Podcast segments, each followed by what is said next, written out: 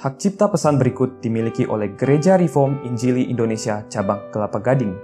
Duplikasi, distribusi, atau penggunaan semua atau sebagian pesan dilarang tanpa persetujuan tertulis. Jikalau ada pertanyaan, silakan kirim ke email grikelapa-gading at gmail.com. Untuk informasi yang lain, kunjungi website Gereja GRI Kelapa Gading di www.grii-kelapagading.org.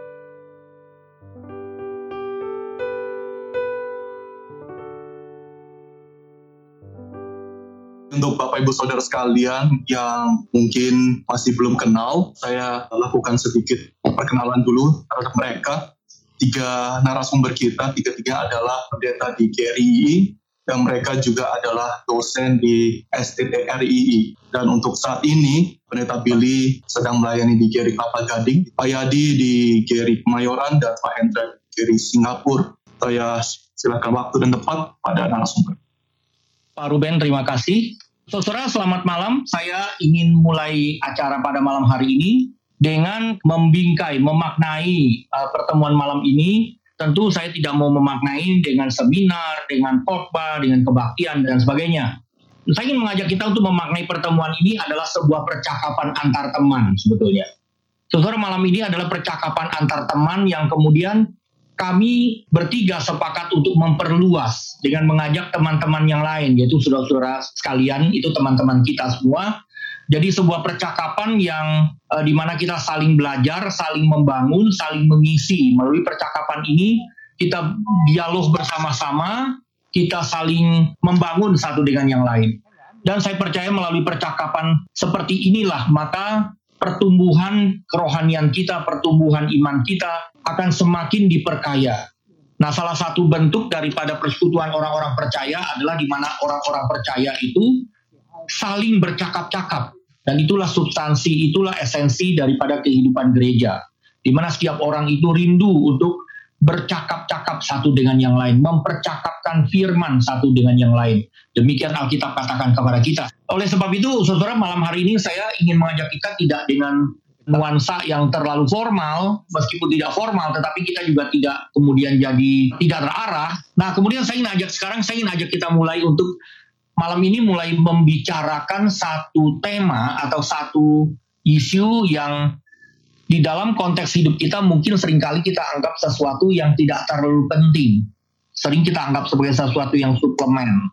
Sebagai sesuatu yang mestinya taruhnya di pinggir lah. Apalagi di dalam konteks hidup Kristen kita, kita juga tidak banyak diajak untuk masuk ke wilayah ini. Yaitu kita bicara tentang estetik. Nah malam hari ini saya ingin lempar terlebih dahulu ke Pak Billy dan Pak Yadi itu untuk membawa kita, untuk mengajak kita untuk elaborate ya. Sebetulnya bagaimana sih seharusnya kita lihat estetik sebetulnya? Estetik itu apa sih gitu? Kenapa ya kita perlu secara umum ya, secara kebanyakan orang melihat estetik itu apa ya gitu? Apa itu estetik? Pak Billy? Ya, jadi kalau kita kaitkan dengan anthropologically speaking gitu, kita kan human beings, kita ini pasti perlu enjoyment, perlu pleasure dan sebagainya. Jadi di sini tempatnya itu estetik atau keindahan itu berada. Gitu. Di dalam kehidupan manusia itu perlu sekali dimensi estetik. Ya bahkan kalau kita membaca di dalam firman Tuhan misalnya ya, itu di dalam Mazmur kan dikatakan bahwa the law of the Lord itu bukan hanya true, righteous, perfect, tapi juga dikatakan di situ lebih manis daripada madu, lebih indah daripada emas. Ya, jadi ini bicara tentang estetika sebetulnya gitu. Jadi firman Tuhan itu bukan cuma betul ya korek gitu ya, ortodoks gitu misalnya. Tapi juga bicara tentang keindahan gitu. Karena manusia kalau nggak ada aspek keindahan ya garing hidupnya.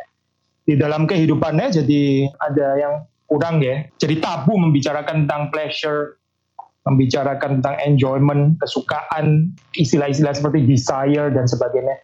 Itu kan berurusan semuanya dengan ranah estetik ya. Jadi ini kita perlu explore bagian ini. Ya, saya mungkin tertarik untuk mengutip dari Christoph Gestrich punya buku. Dia itu bikin buku judulnya adalah The Return of the Splendor in the World. Kalimat pembukaan dia itu menarik. Dia bilang gini, sesuatu itu kalau mau mati, itu jadi jelek dulu sesuatu itu kalau mau hancur atau mau dihancurkan, dia dibikin jelek dulu. Misalnya orang mau dihukum mati atau sebuah kota mau dihancurkan.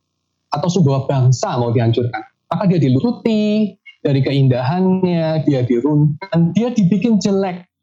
Jadi sesuatu itu kalau diobjektifikasi, dijauhkan dari kehidupan, tidak jadi subjek lagi, dia itu sebelum menjadi misalnya salah atau tidak adil atau dia menjadi berbau busuk jadi jelek. Jadi keindahan itu hilang. Itulah juga kalau di Alkitab ini kan betul kabut kalau dalam ini itu ya glory, splendor atau pakai istilah doxa kalau dalam bahasa Yunani-nya. Jadi di dalam perjanjian baru sama-sama menggambarkan istilah hilangnya yang harusnya ada dalam bumi ini. Yaitu apa itu? kemuliaan alias keindahan. Jadi dosa itu urusan apa? Urusan dunia keindahan ya. Semacam itu. Jadi bukan hanya gak bernafas lagi, gak hidup lagi, gak berkembang biak lagi, atau jadi salah, atau apa pun, tetapi jadi gak indah gitu. Jadi gak indah. Jadi gak indah itu ada hubungannya jadi dengan itu yang saya kira-kira mengawali. Jadi keindahan itu begitu penting. Oke, okay. itu, itu rambut kena kipas angin itu ada kaitan sama keindahan nggak ya itu tadi? Ditiup, uh, buat yang melihat, Oh, buat, buat, yang, buat yang melihat. buat yang, nah, tapi buat yang yang merasa indahnya lain. Indahnya lain. Kayak di, kayak di pantai, kayak di pantai. Dengan begitu berarti berarti estetik, berarti keindahan itu bukan cuma urusan apa yang dihasilkan oleh manusia kan, betul ya? Kira-kira gitu ya Pak Willy ya. Yeah.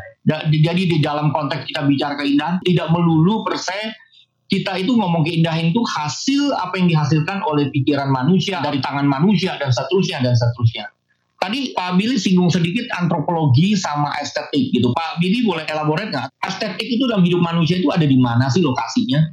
Kalau kita bicara yang simple ya itu works of art gitu misalnya ya, definitely gitu kita bisa bicara itu. Tapi seperti di dalam estetika pasca modern kan banyak dikritik ya. Kalau bicara ranah keindahan hanya dalam works of art somehow itu terlalu sempit gitu, terlalu reduktif karena everything can be beautiful gitu. Apa saja kita bisa bicara estetik sebetulnya. Nah, of course waktu kita membicarakan seperti ini ya jadi ada ya mungkin harga yang harus dibayar jadi bisa masuk ke dalam trivialitas gitu ya. Kalau membicarakan semuanya can be beautiful. In a sense ada ada strength tapi juga kita mesti melihat keterbatasannya gitu. Tapi ada poinnya lah paling nggak waktu mengatakan kritik melontarkan terhadap modern estetik keindahan itu nggak seharusnya hanya di reduksi hanya di dalam urusan seni apalagi di dalam kategori modern high art versus low art gitu ya. Yang kayaknya sudah sudah nggak zaman gitu ya membicarakan bukan cuma nggak zaman tapi juga nggak cocok sama gambaran Alkitab sebetulnya ya. gambaran elitisme di dalam art ini kan kayaknya nggak cocok dengan nggak kompatibel dengan worldview Alkitab Iya, saya tampilkan dulu gambar-gambar ya, merangsang kita berpikir Van Gogh. Kalau ini indah nggak? Ini Jeff Koons. Hmm. Definitely dia meniru ya, cuman dia kasih di tengah itu bolong terus dikasih kristal hmm. mengkilap biru, ya. lalu penonton tuh bisa melihat dirinya sendiri di sana. Nah, hmm. bagaimana dengan ini? Loh, kok sama lagi jurusnya? Hmm. Ada itu, ada bola tengah itu, hmm. ya.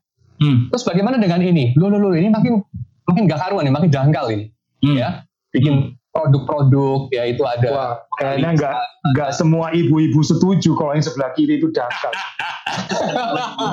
kan ibu-ibu bisa ada yang keberatan dibilang keberatan yang sebelah kiri benar. Iya iya iya. Yang sebelah kanan gimana? Yang sebelah kanan tuh ribuan dolar itu balon itu. Itu apa setir mobil atau apa sih sebenarnya? Bukan itu balon, balonnya oh, iya, tahu, di tahu. Pizza Hut itu loh. Oh enggak, enggak ada itu work work of art Okay. Art okay. for the sake of art. Oke. Okay. ribuan dolar itu balon itu. Oke. Okay. Iya, saya nggak pernah lihat yang kanan, yang kiri itu saya sering lihat.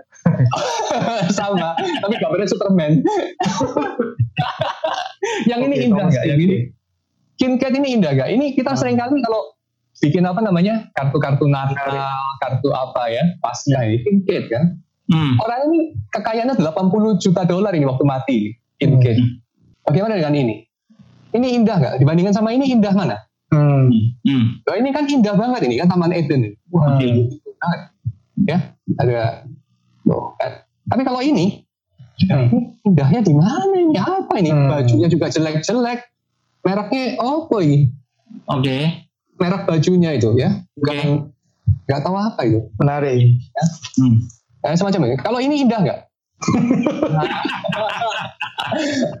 Marcel Duchamp. ya ya menambahin kumis itu nggak boleh ya Pak Yadi ya ah Marcel Duchamp atau ini dia punya urinoir ini. Hmm. Ah, bagus nggak? Indah nggak? Hmm. Bagaimana dengan ini? Hmm. Beautiful? Oke. Okay. Ah, oke. Okay. Itu sekedar untuk merangsang kita. Oke. Okay. Tadi Pak Billy mulai tadi itu udah ngomong tentang estetik itu dengan antropologi, kaitan dengan antropologi dan posisi kita sebagai manusia. Saya ingin mulai berangkat itu dulu Pak Yadi. Kira-kira ya di dalam konteks kalau kita pakai bahasa teologi, kita pakai bahasa creation, kita pakai bahasa image of God misalnya manusia diciptakan sebagai image of God. Kira-kira estetik itu di mana ya tempatnya? Dalam posisi kita sebagai image of God. Image of God ini kan ada banyak konotasi ya ada banyak pembahasan mengenai apa artinya image of God itu ya. Ping bahas ya Ukema bahas Kuiper ah banyak sekali lah orang bahas mengenai image of God itu artinya apa dan itu perdebatan yang rumit sendiri tapi saya kira kurang lebih begini saja lah image of God itu berarti kita itu seperti Tuhan adalah yang berkuasa atas alam ini. Tapi kita berkuasa mewakili. Kita bukan Tuhan yang adalah sumber alam ini, penopang alam ini sendiri, tapi kita seolah-olah adalah raja juga seperti Tuhan adalah raja. Lalu kedua, sebagai image of God, kita itu juga adalah yang berelasi, makhluk relasional. Seperti Allah itu being yang relasional, kita itu juga being yang relasional. Itulah image of God. Lalu di dalam keadaan kita sebagai image of God yang adalah ciptaan, kita tuh dititipi kan banyak hal. Misalnya kita dititipi itu material, kita dititipi itu kekuatan fisik, kita dititipi kekuatan analisa. Nah salah satunya kita dititipi kekuatan untuk bikin distingsi, untuk membedakan nuans. Dan kekuatan yang seperti ini yang kemudian saya kira dalam pemetaan mengenai realitas itu adalah dalam bagian estetikal. Jadi kalau kita bilang estetikal, kita bicara itu, oke okay, isinya itu adalah soal keindahan, mari kita memikirkan lagi, keindahan itu apa? Dalam kaitan dengan relasi kita, dalam kaitan dengan keadaan kita sebagai penguasa dunia ini mewakili Tuhan, dalam kaitan kita sebagai makhluk yang bisa berelasi hmm. sama Tuhan, sama sesama. Hmm. Apa kaitannya itu? Beauty sama truth, sama goodness, hmm. sama love, hmm. beauty apa kaitannya sama uh, unity of the universe, ya. Nah itu semua saya kira. Dan mengenai hal itu tentu banyak ahli itu yang membahas ya. Tapi saya pada malam ini akan coba meminjam pembahasan dari garisnya Augustinus dan Thomas Aquinas. Itu menarik tadi yang di share ya. Mulai dari apa itu kumis yang Mona Lisa dan sebagainya. Unless itu kumis dari Dali, semua kumis yang lain itu ugly gitu ya. Kalau mau bikin kumis, make sure itu ada Dali. Apa ya? Gitu. Jadi orang nggak perlu berdalih. Tapi saya mau komen yang mungkin lebih menarik itu ya, Thomas Kincaid dibanding dengan Kristus yang di, di torture atau apa gitu ya. Hmm. Itu nyambung dengan ini ya, pergumulannya modern estetik yang again kita sih sekarang sama bukan di zaman modern lagi, tapi bukan berarti modern estetik nggak ada pengaruhnya gitu ya. Ini menyiratkan ya tadi Pak ya dibilang berapa? Kekayaan 80 juta dolar ya maksudnya paling nggak itu menyatakan bahwa orang ini berhasil untuk mengisi banyak kebutuhannya orang modern. Apa itu yang menjadi ciri khas daripada estetika modern gitu ya? Seperti kalau sudah baca mungkin tulisan yang paling representatif itu Cliff Bell. Dia di dalam konsep estetika itu tipikal ya namanya. Despite dia pakai bahasa-bahasa transendental yang dekat sekali dengan religion, tapi seperti dikritik oleh estetika pragmatisme, Cliff Bell itu menggambarkan model keindahan itu yang sangat kental dengan spirit eskapisme gitu. Hmm. Nah ini tadi Thomas Kincaid ya. Kalau saudara lihat gambarannya itu menolong kita untuk bisa escaping the ugliness of our world. Saudara kalau ngelihat lukisannya itu seperti kayak saudara kepingin ada di sana gitu ya. Hmm. Tapi kalau saudara cari tempat kayak gitu ada di mana sih di dunia ini? Gak ada, gak ada tempat saudara keliling seluruh dunia gak ada itu tempat yang kayak gitu. Hmm. Itu tuh ideal to be true gitu ya. Itu hmm. adalah satu gambaran yang kita suka di sana, tapi sebetulnya itu nggak ada. Hmm. Alias ini lebih merupakan gambaran ideal daripada gambaran real ya. Hmm. Sehingga waktu kau sudah bandingkan dengan ini ya gambaran apa ya Kristus yang disengsara gitu ya. Hmm. Saya spontaneous ingat dengan ayat yang ada di dalam perjanjian lama ya. Dikatakan di situ Mesias itu buruk rupanya gitu ya.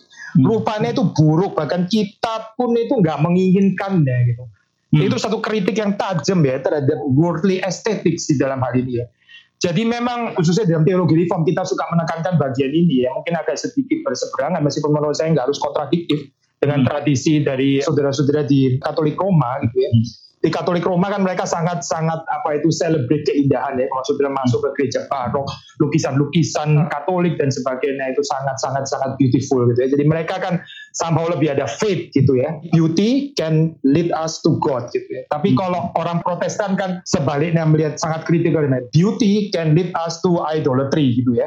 Saya percaya salah satu estetika protestan itu di-encourage oleh ayat yang ada di dalam perjanjian lama yang tadi saya bilang, yaitu bahwa Mesias itu nggak indah ternyata gitu. Seperti tadi lukisan yang kita perhatikan kalau boleh Pak ya di share lagi screennya gitu.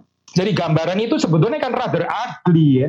Tapi kita jadi sungkan kalau ngomong itu jelek. Kita lebih baik bilang itu beautiful. Tapi kita bilang lalu beauty-nya di mana?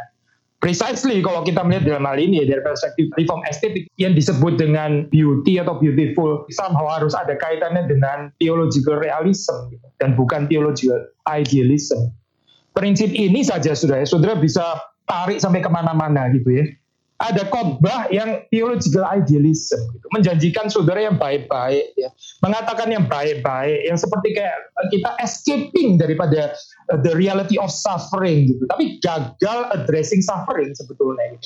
Gak bisa addressing suffering. Saudara diajak untuk escaping from the reality, masuk kepada theological idealisme yang gak ada sebetulnya. Gitu seperti kayak lukisannya Thomas Kinkade precisely seperti itu tapi sekali lagi saya khotbah-khotbah seperti ini somehow juga seperti kayak lukisannya Thomas Kinkade kayaknya juga bisa menghasilkan jutaan dolar kali di dalam hal ini ya. Karena orang itu basically itu muak dengan realita yang sudah jatuh ini. Nah, salah satu cara solusinya yang salah unfortunately adalah dengan yaitu escaping from reality ada khotbah yang theological idealism gitu. menjanjikan saudara yang baik-baik ya mengatakan yang baik-baik yang seperti kayak kita escaping daripada uh, the reality of suffering gitu tapi gagal addressing suffering sebetulnya gitu.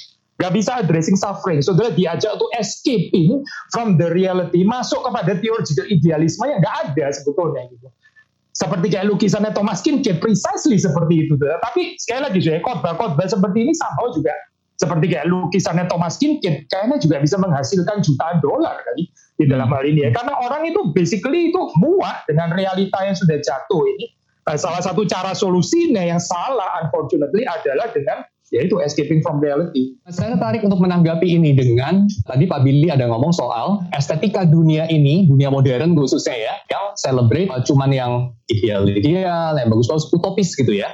Hmm. Sementara estetikanya Kristen itu lebih seimbang. Tapi tentu kita tahu seni modern, which is worldview-nya itu bukan modern tapi hmm. pasca modern, hmm. seperti Jeff Koons tadi, atau seperti juga yang lain ya, kita tahu mereka itu bukan celebrate sesuatu yang cantik-cantik, hmm. sesuatu yang pleasant untuk dilihat mata. Mereka hmm. celebrate sesuatu yang sebalik.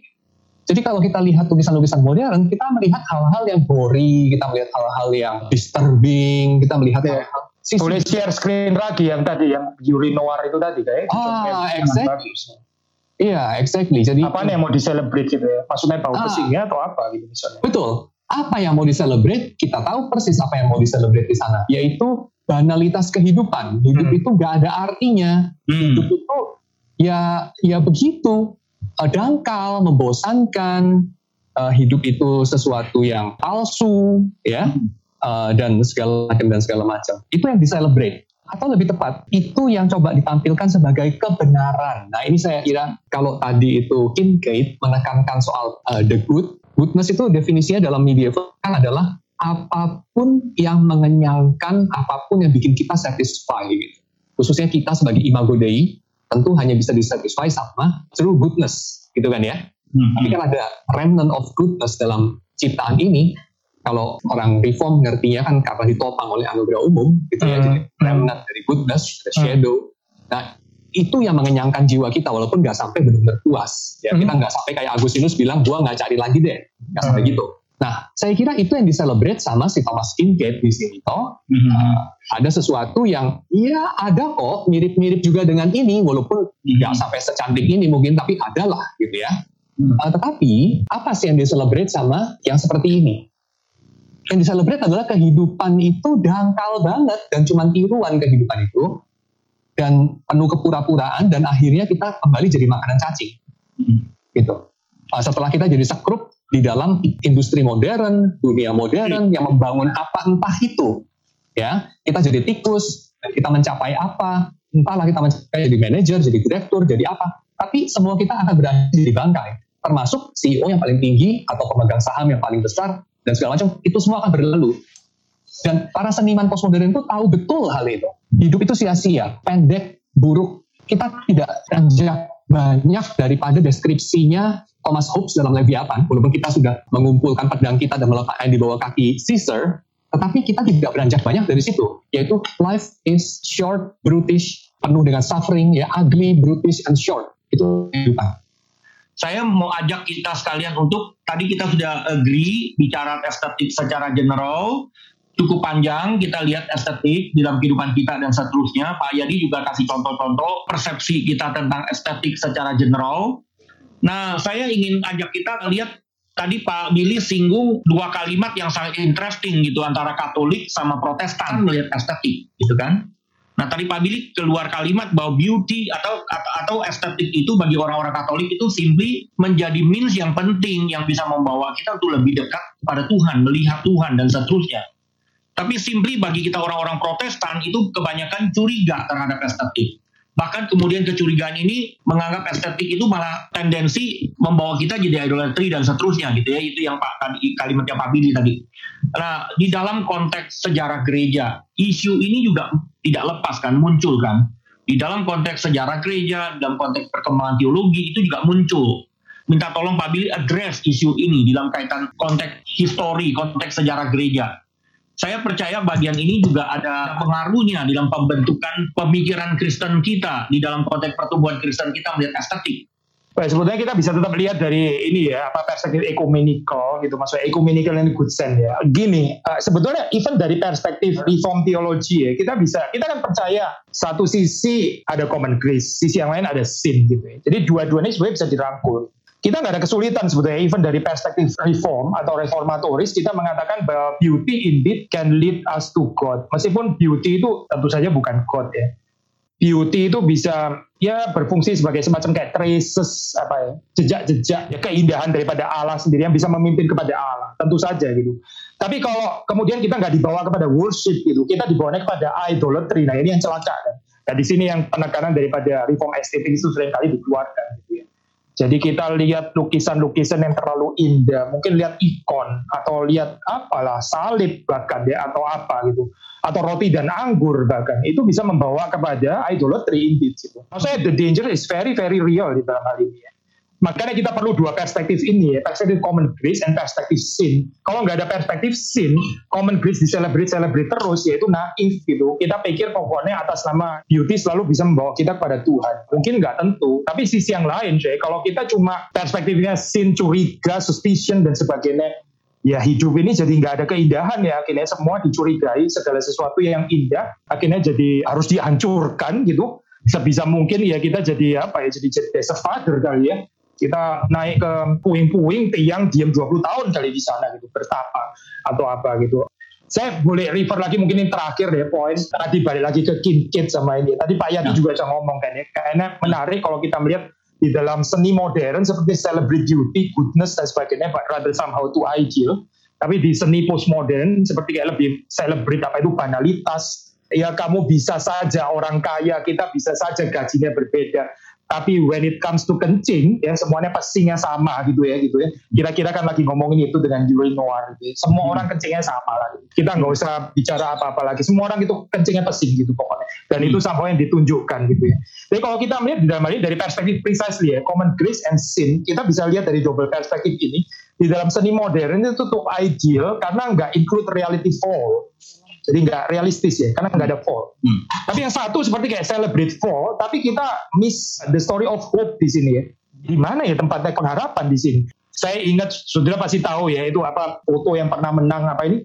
Pulitzer Prize atau apa ya?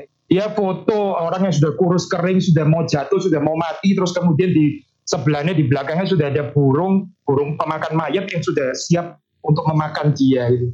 Saudara hmm. tahu ceritanya fotografer itu pada akhirnya bunuh diri ya. Mungkin bukan cuma karena foto itu, tapi saya pernah baca ceritanya. Dia akhirnya nggak tahan, dia collapse gitu ya. Dia nervous breakdown gitu, nggak bisa tahan lagi karena dia waktu fotografi ya postmodern suffering and suffering and suffering and suffering. Akhirnya dia sendiri lose hope gitu.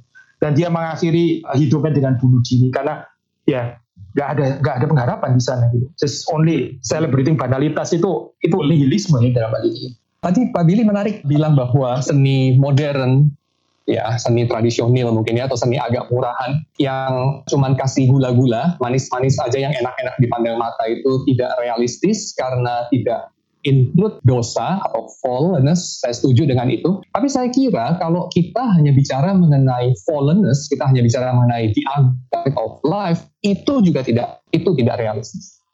Jadi kalau kita hanya menekankan soal kejatuhan, dosa, kehancuran, atau dari segi sekuler itu adalah ketiadaan makna dari hidup ini, hmm. saya kira secara Kristen kita akan bilang itu tidak realistis. Kenapa? Karena realitas sudah diubah sama Tuhan. Hmm.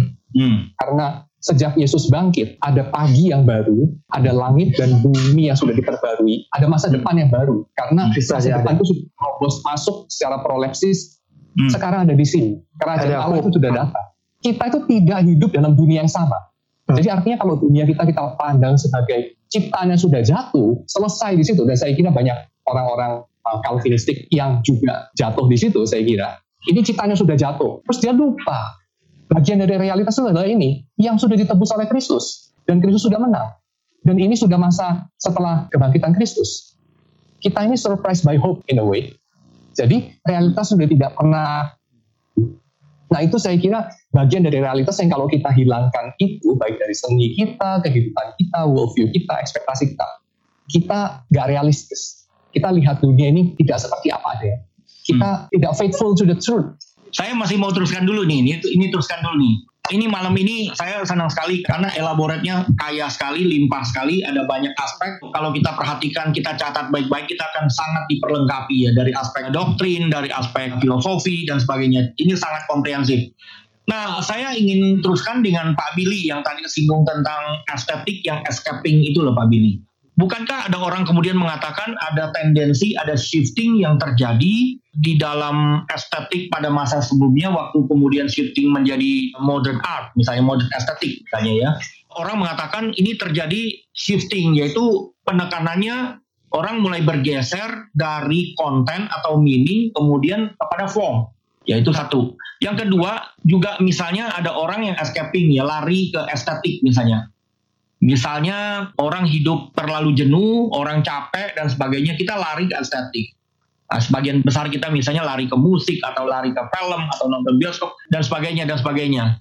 Ya itu ya justru yang diberikan oleh kritik ini ya apa pragmatis seperti Dewey misalnya Dewey kan mengkritik bagian ini. Maksudnya yang dikritik itu actually si Cliff Bell sebenarnya. Hmm. Nah kita dari reform perspektif kita bisa share to certain extent ya. Maksudnya kritiknya pragmatis ini ada bener nah gitu. Maksudnya mereka mengatakan dengan bikin apa ya? Uh, well to be precise yang dikritik oleh Dwi itu dia dia hmm. bilang coba lihat dunia modern gitu. Kamu mau menikmati keindahan. Kamu mesti pergi ke museum. Kamu mesti pergi ke apa itu concert hall gitu misalnya. Or perhaps ke katedral gitu misalnya. Gimana dengan orang yang nggak ada kesempatan itu gitu? Gimana dia orang yang nggak ada katedral yang nggak ada good architecture gitu misalnya? Gimana orang yang tinggal di desa kalau konteks ini yang lain lagi gitu? Gimana orang yang kotanya nggak ada museum nggak ada concert hall misalnya? Habis dong mereka pengalaman estetik ya maka terus kemudian para pragmatis bilang sebetulnya art itu nggak boleh ditaruh di dalam satu realm yang transendental yang terpisah daripada kehidupan manusia itu ya. Atau kalau saya pakai bahasa sederhana gitu, saya percaya pengalaman kita somehow ya. Kadang-kadang kita sumpek terlalu sumpek kerjaan terlalu banyak sudah sudah tidak mikir lagi terus kita apa? Ya kita nonton film lah gitu misalnya atau mungkin ngopi kali ya ngopi itu some aesthetic experience nggak harus salah tentu saja ya. tapi bisa dihayati secara salah juga kalau ini jadi bentuk eskapisme gitu melarikan diri ya. Orang waktu nonton film kayak di dalam dunia lain, seperti kayak problemnya semuanya kayak hilang gitu. Terus just in order to find out setelah selesai nonton bioskop, problem balik satu persatu gitu ya. Balik lagi ke reality yang paling celaka itu kalau eskapisme adalah gereja dan ibadah. Itu paling kacau daripada semuanya gitu ya. Eskapisme di dalam hal ini. Mungkin juga banyak loh eskap, eskapisme itu yang ke ke ibadah, ke worship dan uh, larinya ke ke gereja ke worship misalnya. Sekarang mungkin banyak gereja malah tawarin kali gitu yang escapism. Robin K. Collingwood katakan perbedaan antara magic art sama amusement art. Nah, amusement art itu saya kira mirip seperti kalau kita makan citos atau citato. Pokoknya enak, rasanya itu gurih, tapi sudah makan kita remes-remes, bungkusnya kita buang, selesai pengalamannya. Yang sama Saya kira kalau kita berjumpa dengan seni semacam itu atau menikmati seni yang bagus tapi juga dengan sikap seperti itu, cuman untuk amusement, dikritik sama para seniman modern yang pakai spirit postmodern, yaitu apa? Kita ini baik-baik saja, kita ini nggak ada yang salah, kita ini sesuatu yang kayak nggak butuh apa-apa ya, cuman butuh hiburan aja karena gue lagi, gue nggak butuh diubah. Tetapi perkataan gelap bahwa manusia itu segalanya itu salah dengan dia. Jadi Fichte itu salah ya. Fichte pernah mengatakan kita itu harus berasumsi bahwa manusia itu baik. Hmm. Manusia ya. Nah, jadi saya kira kalau ibadah kita nanti isinya cuma seperti orang datang ke, ke bioskop, masuk ke dalam lalu cuma memuaskan dia punya kuping dan mata, ya saya kira kita dangkal banget. Kita perlu belajar dari orang postmodern dalam itu. Yang termasuk uh, melihat bahwa termasuk kognitif gimana Pak Yadi? Iya, ya. Jadi hidup itu bukan hanya terdiri dari sesuatu yang cuma untuk menghibur kamu, karena kamu itu ada bagian dalam kesalahan. Dan dunia ini ada yang salah dengan dunia ini. Tapi sampai di sana orang postmodern tidak menawarkan obat apa-apa ya, pengharapan apa-apa. Dan ketiadaan pengharapan itu yang memberikan anxiety sebetulnya. Hmm. Dan, dan di situ saya kira saya akan mengangkat Thomas Aquinas, yaitu obat dari anxiety itu justru adalah pengharapan yang dipicu oleh keindahan. Hmm. Sebagai ekses daripada kebenaran. Hmm. Jadi keindahan itu ekses dari kebenaran. Hmm. hmm. Kelebihannya, lubernya kebenaran. Nah, itu sesuatu yang akan pointing kita kepada infinity pointing kita kepada sesuatu yang kasih makan jiwa kita sampai kenyang atau lebih tepat bisa ke sana walaupun tidak tentu ke sana tapi intinya kalau saya mau wrap up ya sikap kita wah menikmati seni kalau cuma seperti makan kacang supaya lidah kita enak supaya mata kita enak kuping kita enak cuman buat dielus-elus garuk-garuk bentol ya kita nggak berubah sih tapi hmm. yang bagus itu bikin kamu setelah dua jam di gedung bioskop waktu kamu keluar atau di gedung konser waktu kamu keluar, kamu bukan orang yang sama. Kamu melihat dengan mata yang berbeda, dengan hmm. kuping yang berbeda. Ya, dengan mungkin bukan berbeda. cuma itu ya, tapi juga dalam arti dia ke, bisa kepingin balik lagi gitu. Uh, dia kepingin balik lagi ke museum yang sama, hmm. Hmm. Uh, dengar musik yang sama. Ini ini menarik. Kalau saya pakai kata, kata ya. kunci ya, itu ya. namanya inexhaustibility ya dipakai istilah ah, ya. dipakai ya. apa itu inexhaustibility ya Filos, philosopher itu biasa pakai istilah inexhaustible maksudnya nggak pernah habis digali. Seperti Alkitab. Nah, ya betul, seperti Alkitab. Itu ya, itu itu tipikal ini ya, estetik dimensi gitu ya. Kita nggak boleh kehilangan ya. Kalau kita kehilangan estetik dimensi, jadi kehilangan inexhaustibility ini celaka ya. Dan saya wonder dengan orang yang ini ya. Saudara pasti pernah dengar ya, orang yang diajak pergi ke museum terus dia jawab, oh saya sudah pernah ke museum itu udah selfie di depan iya, itu saya sudah selfie, saya sudah foto di sana gitu. Itu orang yang kurang ada aesthetic dimension. Gitu. Saudara kan punya apa ya, pernah dengar musik kalau zaman dulu kita ada piringan hitam, ada CD. Saya percaya nggak ada orang beli dengerin musik terus kemudian dengerin sekali, terus itu kita bilang, saya sudah tahu itu apa gitu. Saya nggak mau dengerin kedua kalinya. Sudah tahu saya dari C minor, habis ini pergi ke G minor. Tom pam, pada, pada, data, titam. Saya sudah tahu terusannya apa, pasti pada, pada juga. Nah iya kan itu kan. Gak, gak ada orang orang apa mendengarkan musik kayak gitu agak sedikit edan ya sebetulnya. Kita secara menarik kita mau tanda kutip ya ditipu lagi dan lagi bukan ditipu sih saya. Kita kok bisa mengalami yang sama berkali-kali kali itu kind of kayak pengulangan pengulangan tapi nggak pernah jadi klise. Nah itu kekuatan daripada art ya good art di dalam hal ini yang ada aspek inexhaustibility itu. Nah ini kalau kita ya kalau kita mengerti ada dimensi estetik ini ya ibadah kita yang inexhaustible ya. Pengenalan kita akan firman Tuhan akan Tuhan yang inexhaustible. Bahkan seperti dikatakan filosofer namanya siapa ini, ini Hamas ya dia bilang. Even our fellow human beings itu can be inexhaustible juga. Hmm, hmm, waktu hmm. kita tetap mencintai mereka itu juga nggak habis digali sebetulnya. Hmm. tapi boredom ya kebosanan itu segera akan menguasai kita kalau kita kehilangan dimensi estetik itu. Hmm, hmm. persoalannya itu ada pada kita. sebetulnya